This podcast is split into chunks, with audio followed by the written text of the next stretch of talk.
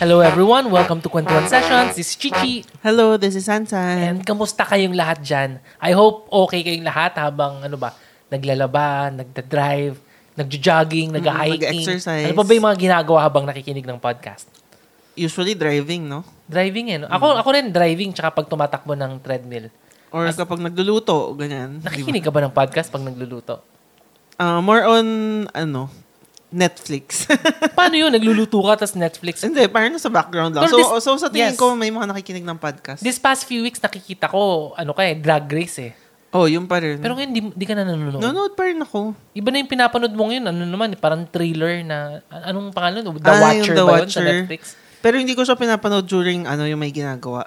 So, nakaupo ako Oo. pag para ano, may full concentration. Yan kasi yung hilig ni Sansan ngayon eh, yung mga, ano Mga- ba, thriller ba yan? Horror? May mga Parang patayan thriller. na- may patayan eh, di ba? may, so far, nasa episode, ano ba ako? Three ba? O four? May Oo. patayan na siya. Grabe. So nag-asawa ako ng ano, mahilig sa mga patayan. Siguro Gusto ko yung mga murder mystery nga. Pinaplano na yung ano ko. Mm. Grabing tawa yan. Wala akong insurance. Wala kang mapapala. Oo nga, wala. Ayun, so ano pa bang ginawa natin this week? Medyo ano tayo eh, medyo pagod tayo this week. Kasi si yung baby namin, si Hero, as usual, ilang beses na namin ginakwento, nagkasakit na naman, nagkaubo. Oo, yun na naman. Last so, time ako, di ba may ubo yata ako nung huling Oo, podcast last week, natin? oo. Tapos nahawa yata Nahawa siya sa'yo. siya, Tapos and- ngayon ako meron rin. And medyo malala na naman yung nangyari sa kanya. Mm-mm. Na nasa office ako noon eh, nagtatrabaho. I seen, bumiyahe pa ako ng one and a half hour dun sa office. Tapos, tumatawag na si Sansan. Oh. Archie, uwi ka na. Kaya di ko kaya Ang hirap. mag-isa. Ang hirap talaga kapag may sakit yung mga bata eh. Kasi hindi mo, alam mo yun, feeling mo helpless. So, yun. So, parang meron yatang asthma si Hero. Pero ano pa lang, suspected pa lang. So, ayaw pa i-confirm talaga kasi dapat daw maraming episodes para ma-confirm Oo. talaga. Kaya napauwi ako ng maaga. And pag uwi ko, halos okay naman eh. Dahil yata dun sa, Oo.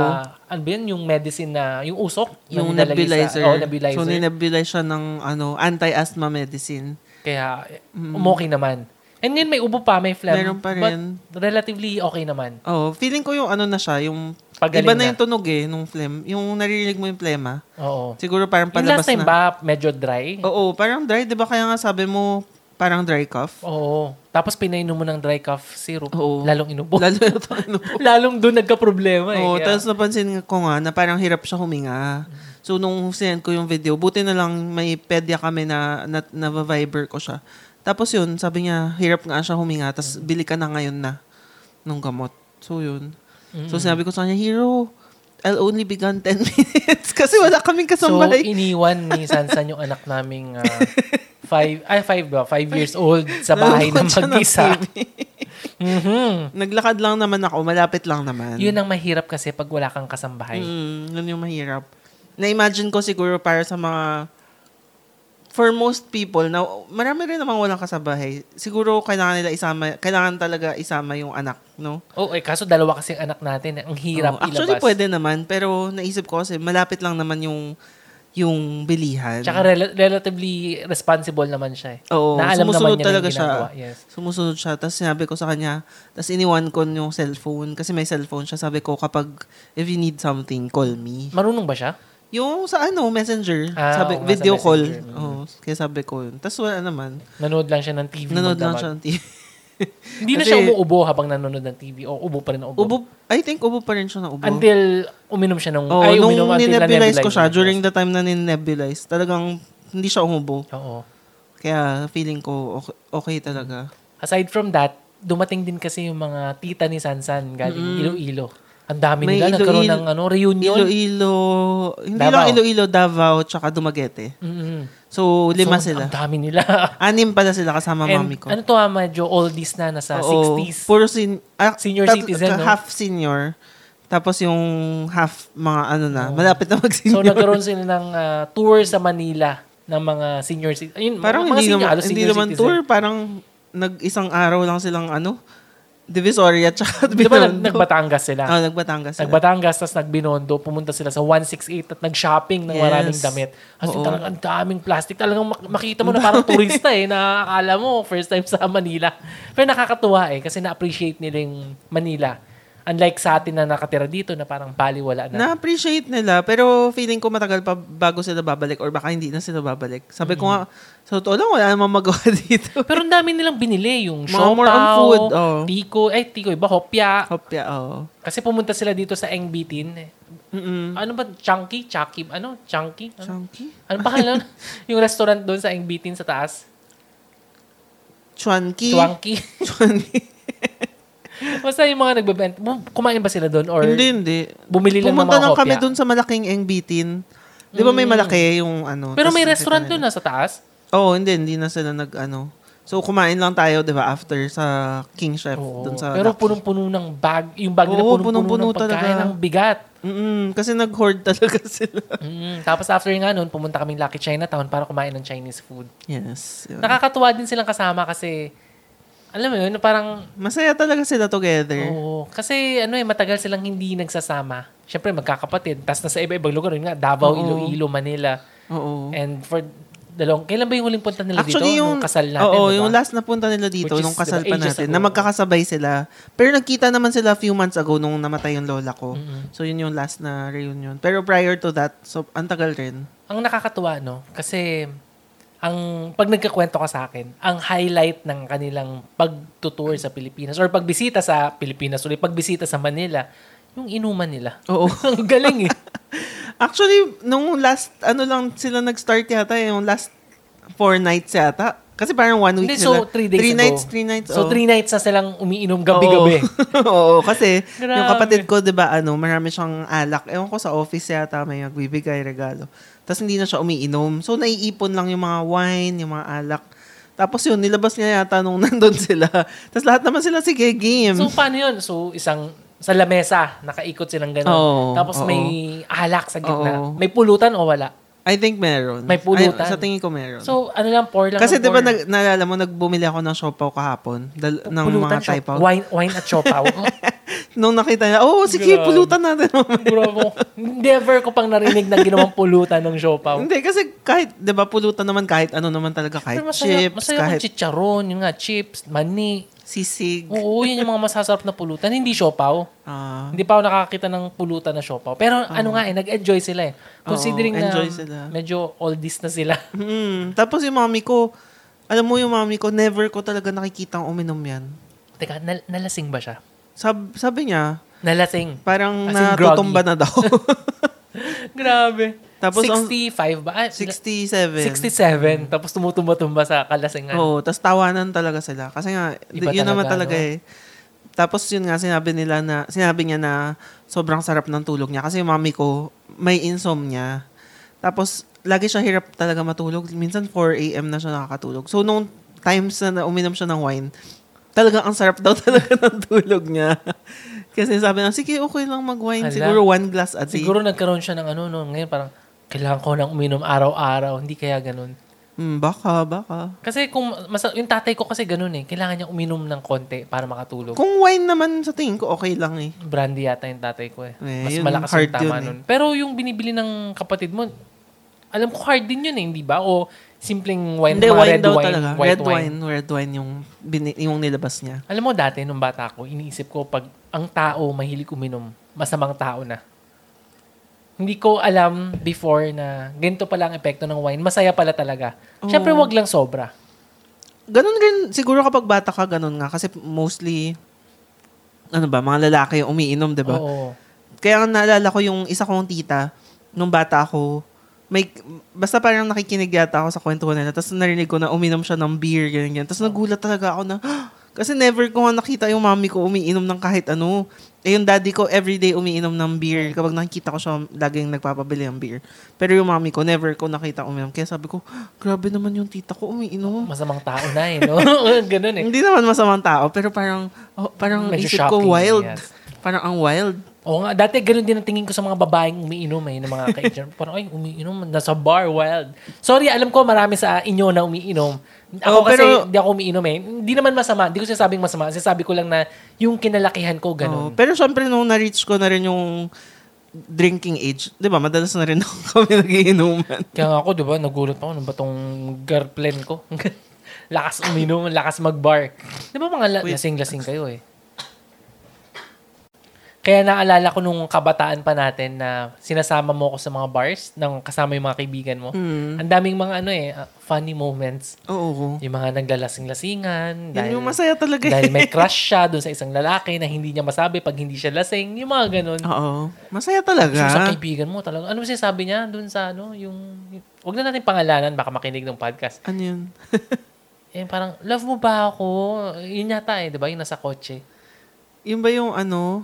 Lasing na ako, yun ba? Ay, hindi, iba pa yun. Ay, iba pa yun? Pero mas nagiging touchy siya at mas nagiging... Ah, yung friend ko, oh, yung sinasabi niya, Oo, baby, parang five minutes na lang tapos na yung anniversary natin. mga ganyan. Kaya nakakatuwa din yung mga inuman eh, mga inuman moments. Pero feeling ko, hindi naman lahat ganun. Marami siguro. ganun lang personality. Kasi pag ano daw, nakakainom, ano eh, mas matapang, mas walang inhibition. Sorry ah, alam ko, yung mga listeners natin, maraming alam sa inuman. Ako kasi talaga wala akong alam. And yung Mm. mga friends ko, bihira ding uminom. Si Sansan lang yung malakas uminom sa amin. Dati. Mm. So, aside from that, pagkwentuhan natin kung ano ba yung nangyari ngayon sa Pilipinas. Kasi syempre, kailangan updated tayo. Mm. Ano, ba? Funny, fu- funny stories, funny story again. Again. Oo, lagi na naman, laging may nakakatawa na parang, ano ba, ridiculous na Oo. So, mga nangyayari. ang ating mga senador, ang ating mga kagalang-galang na senador, napagbuntungan nila ng galit ang mga foreign films. Si Senator Robin Padilla during sa Senate hearing nung 2023 or 2023 budget ng uh, Film Development Council of the Philippines, sinabi ni Senator Robin Padilla, dapat taksan daw ng malaki ang mga foreign films kasi humihina daw yung ating local industry, local film industry. Na yung tax na makukuha doon para makatulong sa local film industry. And syempre, pag mahal ang tax ng foreign films, yung mga tao, syempre hindi na sila manonood na, syempre, ang, ang mahal ng ticket, manonood na lang tayo ng local film. So yun yung logic na sinasabi niya. So, so And- yung, sorry, an- yung ibig niya ba sabihin ay sa sinehan? Siguro Or sa lahat, pero more on sine. More on Kasi doon naman talaga pinapalabas Oo. yung mga film. Eh. Sinasabi niya yung So, film industry. Okay, gets. Mm. Tapos sabi naman ni Senator Jinggoy Estrada, sabi niya, dapat iba ng mga K-drama. Very specific. Oo, specific talaga siya, K-drama. Dapat daw bigyan ng opportunity yung mga Filipino-made na shows. Yung mga Filipino teleserye. Hindi nga movie pinag-usapan niya, more yung mga teleserye. Naiinis siya. Pero after a day, kasi after niya sabihin yun, yung mga tao, lalo yung mga K-drama fans, Oo. na bakit nyo pinapakalaman ng K-drama? Hindi ba nila alam kung gaano ka, ano ba? Ka-fanatic. Hindi naman fanatic, pero very passionate yung mga, ano, yung mga fans talaga. Oo. Kaya after a day, sinabi niya, hindi naman, wala naman talagang plano na iba ng K-drama. Ah, bumawi. O bumawi siya, pero, ang sabi niya, nasabi niya lang yon out of frustration. Kasi napapansin niya na yung mga Pinoy, tayong mga Pinoy, mas gusto nating manood ng mga K-dramas against sa mga Filipino-made teleseries. Na gusto niya lang, mahal lang daw niya yung Pilipinas. Gusto niya lang na makatulong sa mga sa mga ano nga Filipino-made Oo. ah, Filipino-made films. Sana ano, 'di ba? Kapag bago ka magsalita ng ganun, parang ina-analyze mo muna yung sitwasyon na bakit bakit gusto natin yung mga K-drama? Dahil ba um ano ba? Dahil ayaw meron tayong ano ba, yung ang tawag doon? Colonial mental. Hindi, hindi colonial, Colonial mentality. Kaya Kinda, pero hindi naman ko, Hindi. hindi naman tayo kinolonize ng Korea.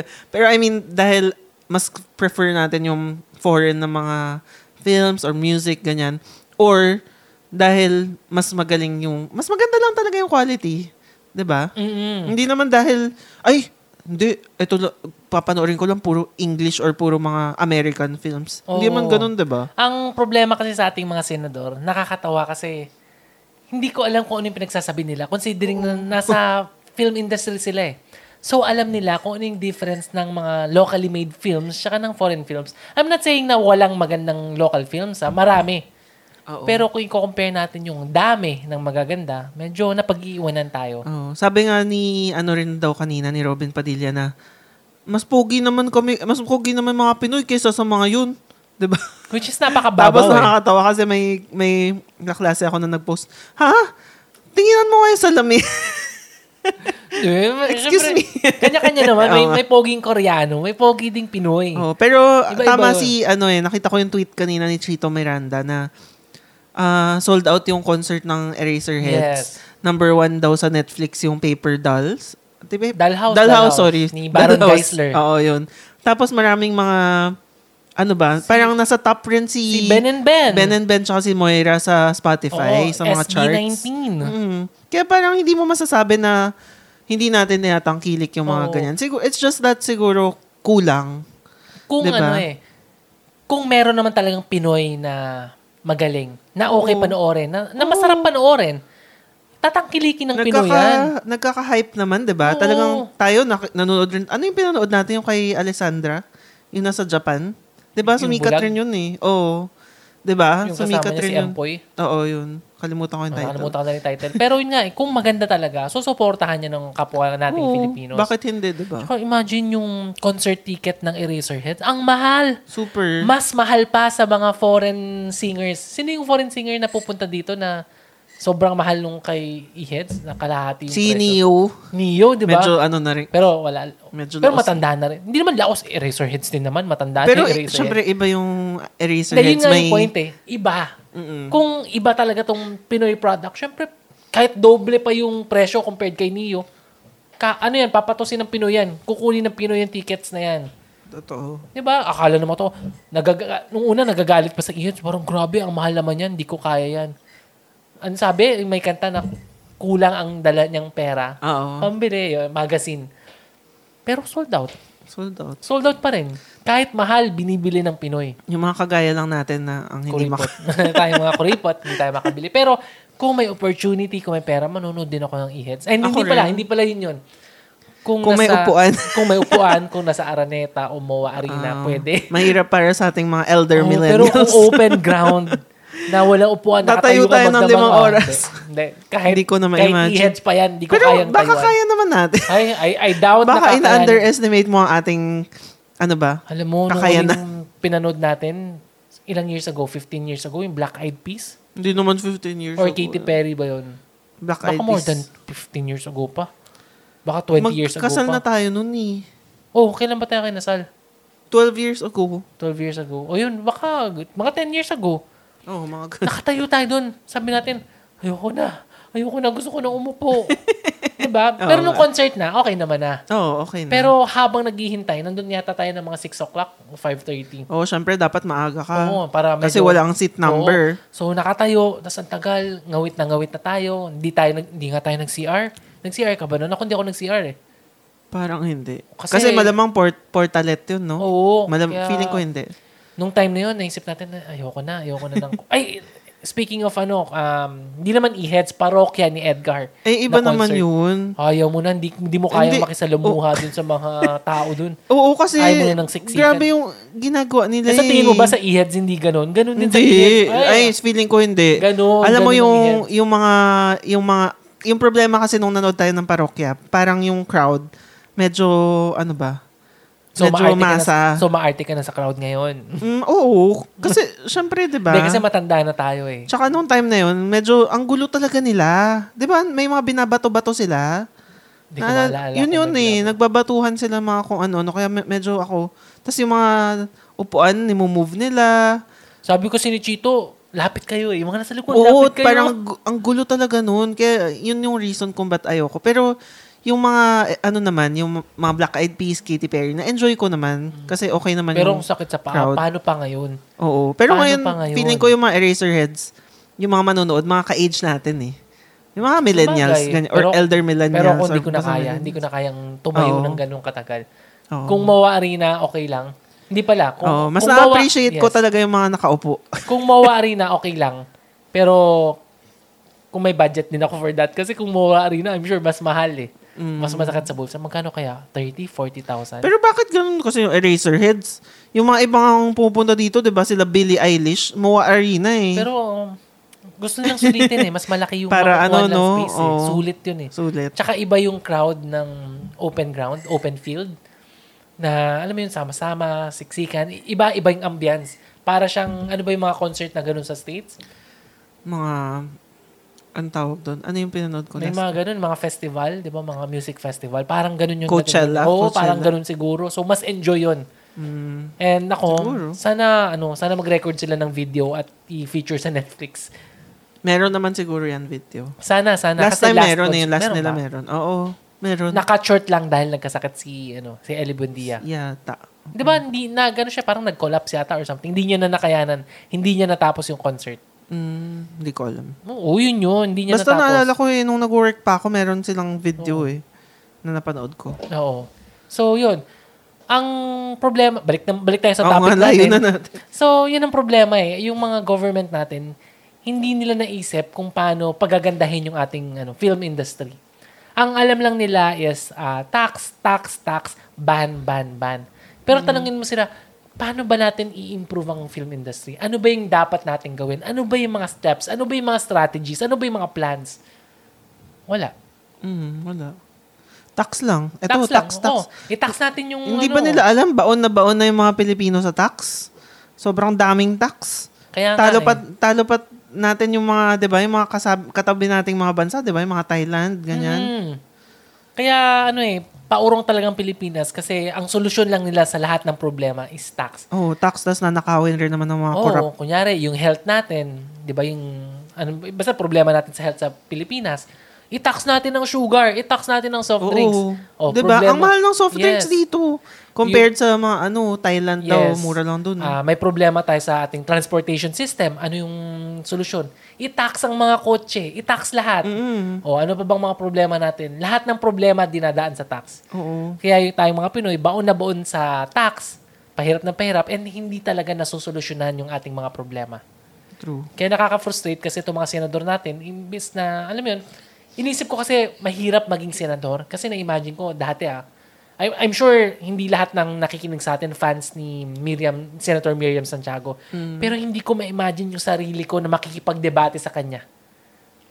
Imposible na magagawa ko yun. Parang ang hirap. So, ganun yung tingin ko sa mga senador na hindi ko kayang makipag-usap sa mga yan. Until now. Pero dahil sa pagpasok na ng mga senador natin na naisip ko, eh, yan lang pala yung gagawin. Tax-tax lang naman. Wala naman talagang concrete na solution. Eh, ano pa? Ano pang silbi? Kaya nakakalungkot lang. So, ang tanong doon, ano ba yung dapat natin gawin para solusyonan yung problem? May masasuggest, masasuggest ka ba? Um, wag na sila magnakaw. 'Di ba? Hindi, sa tingin ko ano, may mga ibang dapat isipin nila like ha, paano hahabulin yung mga hindi nagbabayad ng tax na mga mga ano ba, businessman. I'm sure maraming tax Oo, evaders. sobrang daming tax Diba? evaders sa Pilipinas. Dami, Kahit yung mga politiko. Bakit hindi nila habulin yung mga ganun? Oo. Kesa yung mga, 'di ba, bibili ka ng soft drinks, may tax.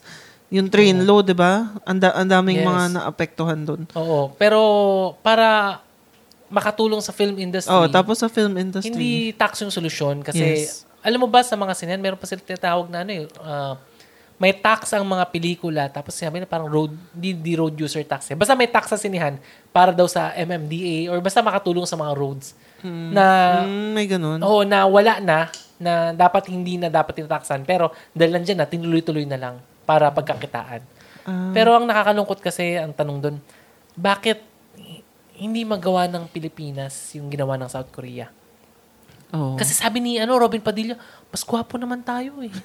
'Di ba? Hindi I'm naman sure- gwapo yung Oo. basehan. Di ko maalala kung sinong nagsabi, pero may nagsabi ding senador o si Jingo yata, na mas magaling naman yung mga Filipinos eh. na pagdating lang sa acting, sa talent, mas magaling tayong mga Filipinos.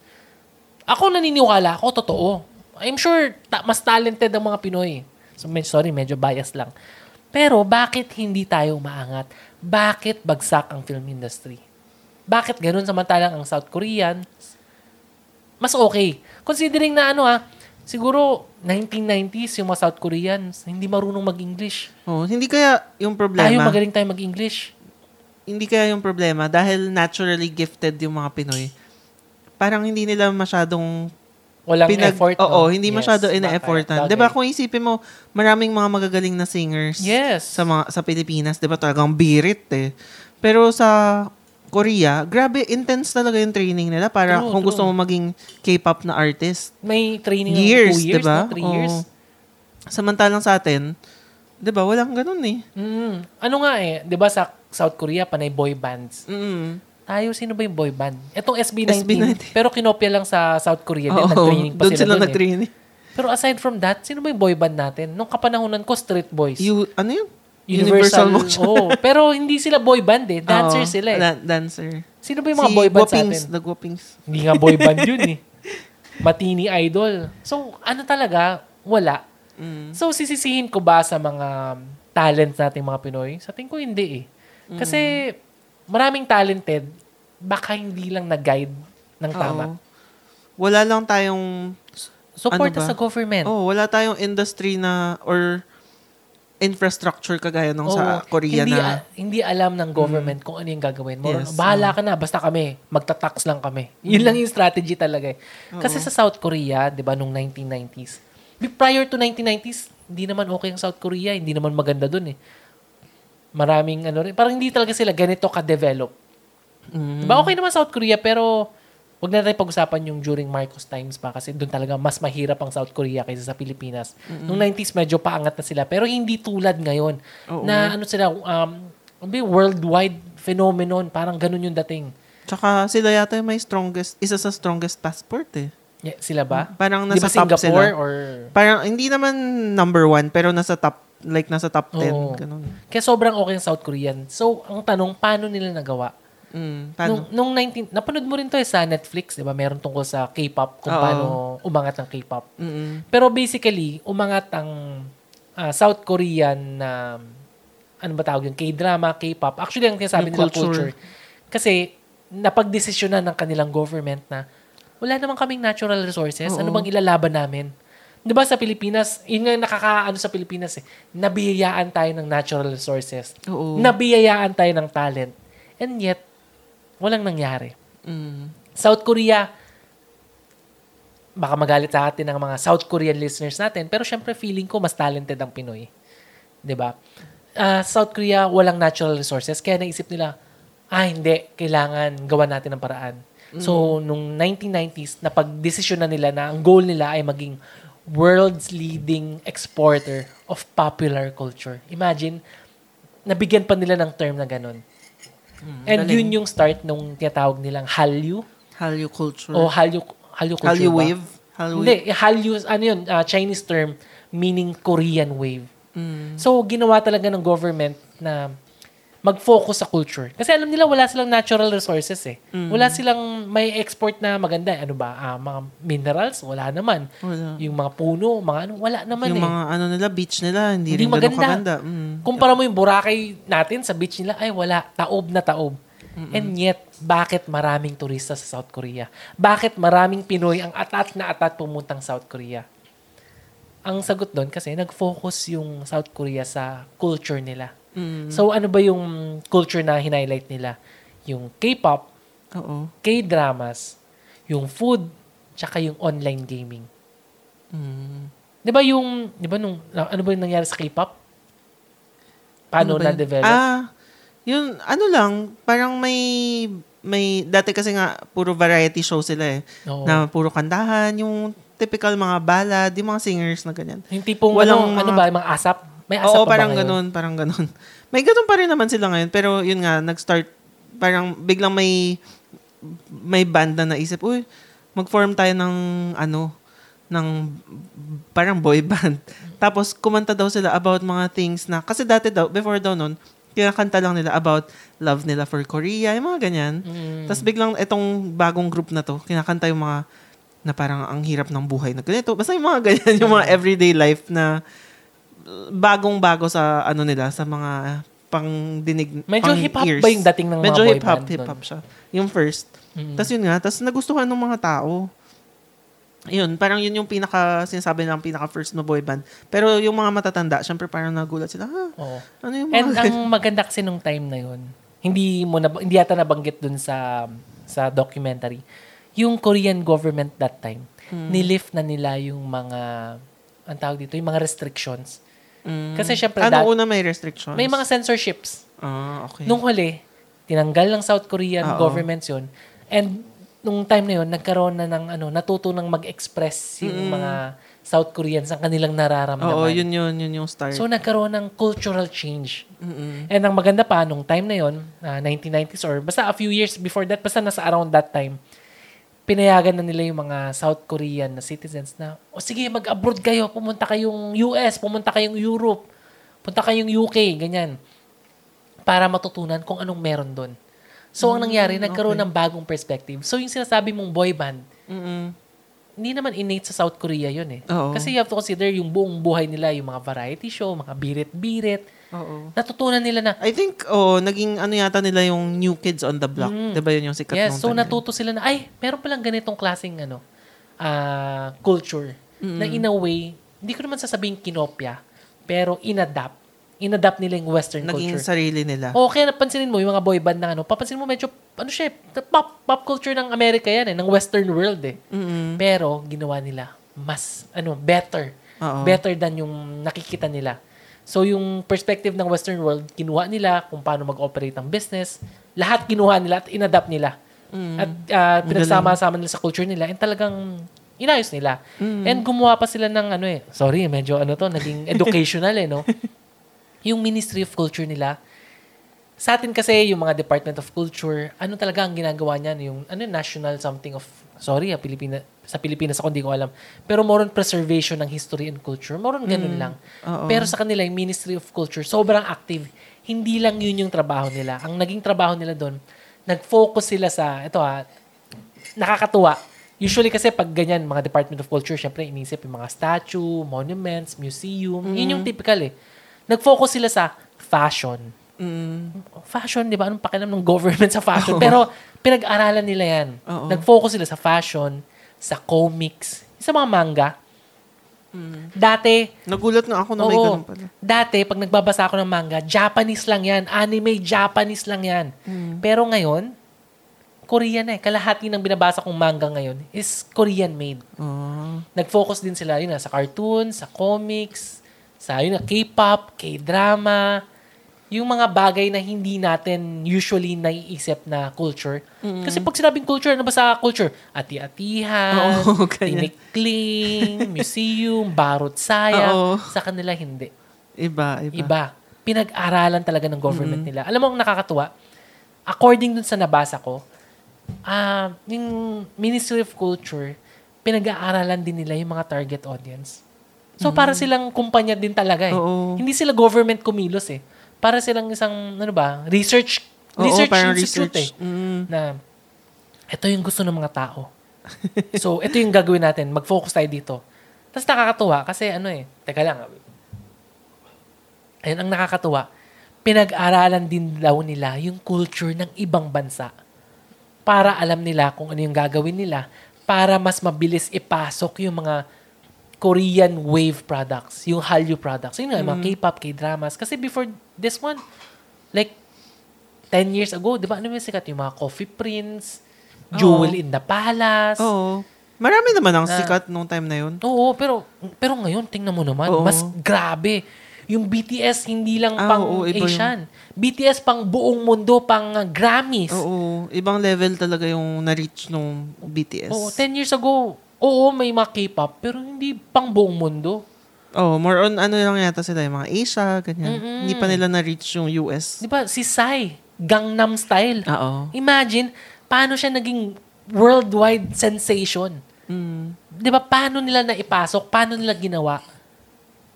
Mm. Di ba, nakakatuwa. Nak- ang, ang galing, nakakabilib yung South Korea. Tsaka ano, i- ma-feel mo talaga yung influence ng Korea kahit dito sa Manila. Mm. 'Di ba kapag dati kapag ano, kakain ka sa labas or kapag hahanap ka ng Korean restaurant, kailangan mo pumuntang Malate. Yung may mga Korean na Yes, mga yes. population. So, yun, Malate, Hindi siya Pampanga. mainstream. Oo, hindi siya mainstream. 'Di ba naalala mo, yung nakakainan lang natin na Korean restaurant is Kaya? Kaya? Kaya? Korean ba yun? Oo, Korean yun. 'Di ba dati may isa lang na Korean restaurant sa ano, Robinsons, tas nawala, nagsara. Tapos yun, kailangan mapunta Makati, ganyan. Pero ngayon, kahit sa bawat kanto, may Korean grocery, may Korean sam samgyupsal na Yun- Yun na place. nakakatuwa eh. Kahit hindi Korean restaurant, Korean-inspired. Yung romantic baboy, golden baboy. 'Di ba? Yung mga samgyupsal restaurant, hindi naman Korean Ang restaurant dami. eh, 'di ba? Pilipino may-ari niyan pero inadapt nila yung Korean culture. Nakakagulat, nakaka... Parang ano, lalo na yung Korean grocery, napansin ko, ang dami na talaga Mm. ngayon. ba dati sinasabi ko, parang mas maganda magtayo ng Korean grocery. Oo Pero ngayon sobrang dami na talaga. Oo. Kahapon lang bumili ako nung sa Banawe. Nakita ko may pauwi na kami. Tapos nakita ko may parang ang daming kotse. Sabi ko, ano meron dyan? Tapos nakita ko Soul something. Soul Gyupsal. Ewan ko. Mm. So restaurant din. Restaurant. Tapos sa tabi niya, ano, yung bumili ako ng milk tea. Tapos katabi ng milk tea may Korean grocery. Mm. Kaya sabi ko, bago tong mga to. Kaya ang galing, no? Kasi dito sa Pilipinas, ang naisip lang ng gobyerno, yun nga, tax, kung paano mag-tax, kung paano mag-tax. Ganun lang. Hindi lang naisip yung value ng culture na yun yung ine-export ngayon ng South Korea. And dahil sa paglakas ng kanilang ine-export na culture, yun nga, yung K-pop, K-drama, kung isipin mo ah, hindi lang sila kumikita mula dito. Hindi lang yun yung source of income nila, hindi lang yung music. But rather yung exposure ng entire Korean, ano ba, Korean as a nation, tsaka yung mga Korean companies. Yung exposure nila, for example, Samsung. Dati pag Korean products, bulok. Oo, no? Ano yun? Samsung, LG, Kia, Hyundai. Hyundai. Ang dami. Ang dami ngayon- Korean companies. Hindi lang Korean companies. Katulad ng nabanggit ko kanina, yung tayong mga Pinoy, gustong gusto natin pumunta sa Korea. ano Oo. bang meron doon? Gusto ko nga pumunta eh. Ano ang pangalan yung island? Yung ano? Jeju? Jeju Island. Sa totoo, hindi naman maganda yung Jeju Island eh. Pero dahil nandun yung mga film sets, gusto mong puntahan. Nandun ba? Hindi ko alam. Alam ko nandun. Nandun yung mga ano. Ano bang meron sa Jeju Island? Hindi ko alam. Alam ko film sets yun. Alam Kasi- ko yung may Nami Island, yun yung maraming film sets. Ngayon. Pero gumawa sila ng island para Oo. sa mga film sets. Oo. Sa atin, pumunta ka ng Boracay. Hindi mo kailangan ng film sets. Ganun kaganda ang Pilipinas. Sa kanila, kailangan nilang gumawa. Oo. Kanina lang eh, nakita ko si Bam Aquino. Nag-post siya eh. Kasi nga, siguro dahil dun sa tungkol sa mga arguments about Korean drama na tax, na itatax or ibaban. Sabi niya, oh, kakagaling nga lang daw sa Korea. Tapos yung mga pinuntahan nila, yung mga film set ng mga hometown cha-cha-cha. Ano pa yun? Basta ang dami. Tapos yun nga, may mga picture siya yung dun sa dun sa tin, dun sa bahay ng hometown cha-cha-cha, yung bahay nung ano matanda. Kaya nakakatawa. Ginawa nilang tourist Oo, destination. yun nga eh. Dahil At sa saka film. yung, ano pa yun? Ah, hometown cha-cha-cha ngayon, no? Yung dentist. Oo, Tapos yes. yung nasa may seaside siya. Oo. Ayun. Kaya ang maganda rin puntahan. Pero 'di ba, ano ba naman 'yun? Maganda ba 'yun? Kaya nga eh. Maganda dahil sa film. Pero kung natural resources nga, hindi. Pero nagawa ng paraan ng South Korea. Hmm. So, yung mga companies nila lumaki at kumita at sumikat. Yes. Yung Korea naging tourist destination. Yung mga pagkain nila, tayo na lang, di ba? Yung sushi bake, yung mga Korean seaweeds. Oo. Binibili natin sa talagang specific dapat Korean seaweeds. Hindi Oo, pwedeng yun yung ibang masarap klaseng eh. seaweeds. Kaya nga. At saka ano, marami akong mga, di ba, yung mga, actually dati ko pa binibili yung mga Korean noodles, hindi pa siya super mainstream kagaya ngayon. Pero ngayon kahit sa ang sari-sari store yata may Korean noodles Oo, na. yun nga eh. Pero mas masarap, kung i-compare mo rin, parang mas ano siya eh, mas ano ba, fulfilling kesa sa Lucky Me, di ba? Mas ano eh, quality. Mm-mm, Yun yung quality. problema sa Pilipinas eh. Maraming magagaling, maraming matatalino, pero sa sobrang talino, gusto nilang nila kumita. Nakakalimutan nilang, syempre pag sabing gustong kumita, ang ginagawa dyan, tataasan yung presyo at ibababa ang quality. Mm. Kaya yung mga quality sa atin, ganun. Yung pelikula natin, ganun din ang nangyayari. Maraming, ano, mataas yung presyo, pero yung quality na ginagawa. Makikita mo naman sa GMA, yung mga teleserye, ang papangit, halatang minadali. Although okay naman, okay Siguro naman yung ano, yung etong, Maria Clara? Oo. Siguro, sa, merong magaganda. I'm not saying lahat Uh-huh. ng teleserye, lahat ng Filipi- Filipino films are pangit. Pero ang problema, iilan lang sila. Oo, Konti sana mas lang sila. marami. Sana mas ano, sana, alam mo yun, mas marami tayong Ano pa ma-produce. Maria Clara at Ibarra ba Oo, para dun sa mga hindi pa nakanood, try nyo panoorin. Yung Maria Clara at Ibarra. Nasa GMA. Nasa G- YouTube GMA, naman. oo, nasa YouTube. GMA na YouTube. Oo, tingnan mo. Dahil kahit papaano may quality yung teleserye na yun, papanoorin ng mga tao. Mm. Sana lang, sana lang. Huwag nilang gayahin si, ano, si probinsyano na dahil nag-click, nag-hit, Oo, grabe. milk. Di ba, ginatasan ng ginatasan. Tapos na ba? O may continuation pa? Tapos Ano na yata, ano? Probinsyano. Oo. Hindi ko alam. After ilang seasons, di ba? Natapos Yun din. yung problema rin eh. Yung etong Maria Clara at Ibarra ang haba rin kasi mahaba talaga yung story ng Noli Me Tangere, 'di ba? Pero pwede naman i-shortcut. Kasi yun yung Hindi, hindi- mahirap rin pag sobrang Hindi, haba. sa akin okay lang. As long as, ano siya eh, nasa storya. Kasi I think pang ilang episode na ngayon, tapos ngayon pa lang lumabas si Sisa eh. Hindi naman siya, actually hindi naman siya, O, ano sa dun bagay. eh. Hindi naman siya main character. Pero ang point nun, basta as long as nasa storya, okay lang. Huwag Oo. yung tipong, ay, nag-click tong, ano, nag-click tong probinsyano. O sige, gawa pa tayo ng season 2. Ay, season 3, season 4, season 5. Tapos wala ng kwento, katulad ng Mara Clara. Okay Oo. naman. Pero yung diary, di ba yung kwento ng diary? Nakalimutan ko na yun. ang tagal, tagal. Yun, doon lang umikot yung buong kwento sa diary na yun kung saan Mm. saan napunta. Kasi nga gusto nilang gatasan pa yung teleserye. Yun lang Oo. sana wag. Wag problema kasi yun nga masyadong perang iniisip eh. Hindi iniisip Pati yung quality. ano, pati yung dati, di ba sikat yung si Sir Chief, Be Careful Oo. with My Heart. Di ba nung umpisa maganda siya Oo. eh, nakakatuwa siya. Tapos nung huli parang, ano, meron pa rin pala nun. Oo. Di ba? Tapos yun nga yung problema. Di ba marami tayong kilala na nag-shoot, nag, ano ba, basta yung may mga kakilala rin sa mga ganyan, sa pag-shoot ng mga teleserye. Yung ginagawa ng mga Filipino teleserye, minsan, shoot nila sa umaga, tapos ipapalabas sa gabi. Oo. 'Di ba? Parang Masyadong- wedding lang na same day edit. Oo, parang ibig sabihin, 'di ba, nasan yung quality? Oo. Wala na, 'di ba? Minadali masyado, salpak ng salpak. Tapos yun nga yung mga props natin. Alam mo ba yung mga props natin sa mga sci-fi na teleserye natin? Toy gun ang ginagamit. Na bumili lang sila sa Toy Kingdom. Tapos yung mga costume nila medyo wale. Although sa ngayon yata medyo nag-improve na, pero medyo huli na. Nakikita ko naman actually mga films ngayon mas may quality na yung mga camera Oo, na mas ginagamit. may- Mas, maganda na. Siguro more yung storya na lang na yung storya nakakaiba. Na Oo. sana, yun ang gusto ko sana eh, na sana yung gobyerno natin, suportahan yung film industry para yung mga tao, gumawa sila ng maganda at magkaroon ng lakas ng loob na mag-experiment. Mm. Kasi yun ang problema eh. Usually, mga malalaking ah, producers, gagawin lang nila kung ano yung kumikita, kung ano yung alam nilang gusto ng mga tao. Hindi sila gumagawa ng dekalidad. Ang importante, kailangan yung film ko kumikita. So yun yung mahirap na ano eh, yun yung kailangan na suporta mula sa gobyerno. For example, oh, pag maliit kang film producer, wala nang tax. Pwede naman ganun eh, di ba? Or pag nag-hit yung show mo, maganda yung ano mo, may may mga ano ka, maliban sa tax grant, baka pwedeng bigyan ng something, di ba? Oo, Para ganahan yung mga tao na gumawa pa ng gumawa. tama. Dapat So- yun yung iniisip ng mga senador. Oo. Imbis na tax ang isipin, isip tayo ng paraan paano palakasin, paano pagandahin. Mm. And usually, ano to eh, mga incentives. Mm. 'Di ba? Ah, baka kailangan nga, nga nila ng lugar kung saan pwede silang mag-shoot ng ano ba, ng libre. Hindi ko alam ah. Siguro dapat may isa tayong parang Hollywood na lugar na kung saan pwede mag-shoot yung mga tao or yung yung education kung paano gumawa ng film. Baka baka pwedeng gawin. Oo. Hindi, hindi ko alam eh kasi wala naman ako sa film industry. Marami pang tao na mas may alam sa akin kung paano pagagandahin ng local film industry. Pero I'm sure marami dyan. Kasi si ano nga eh, si sabi ko sana VP Lenny, pero attorney na pala. Oo, si attorney Lenny, nung interview niya sa nung January this year, nung tumatakbo siyang election, sinabi niya na yan eh, na naiingit siya sa South Korea tuwing nanonood siya ng mga K-dramas Mm. dahil yung quality nito. So Oo. gusto niyang gawin din yung kung ano yung ginagawa ng mga Korean. Oo nga, kasi exposed siya doon. Oo. And And itong mga ano natin, senador na artista nga, pero hindi naman talaga nila alam parang kung sobrang out of paano touch. pagandahin. Mm. Yes. Kasi ano lang, gusto lang nila bida-bida sa artista Oo lang eh. eh. Gusto lang nila kumita lang eh. Hindi nila alam talaga kung paano ito pagandahin. Mm. So, wala lang. Sinishare lang namin yung aming frustrations Yes. at ano, kung ano ba yung nangyayari sa Filipino film industry. Kasi ngayon talaga medyo medyo bagsak.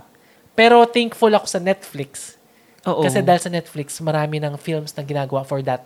Oo nga. Yun ako, lang. may mga napanood Oo. rin ako sa Netflix. Yun lang, hindi na sila sa sinihan, more sa Netflix. And Mm. yun nga yung pelikula ni Baron Geisner na Dollhouse. Ang ganda ng review, so dapat siguro panoorin natin. Oo nga, panoorin natin. Yun. So, yun lang muna ang ating kwentuhan sa episode na ito ng Kwentuhan Sessions. Don't forget to follow us on Facebook, Kwentuhan Sessions PH, sa Instagram, Kwentuhan Sessions, ah, sa PayPal, paypal.me slash Kwentuhan Sessions, tsaka sa aming YouTube channel na hindi connected dito sa Kwentuhan Sessions, sa youtube.com slash Kwentuhan Sessions. So, this is Chichi signing off. This is Sansan. Thanks again for listening. Bye! Bye.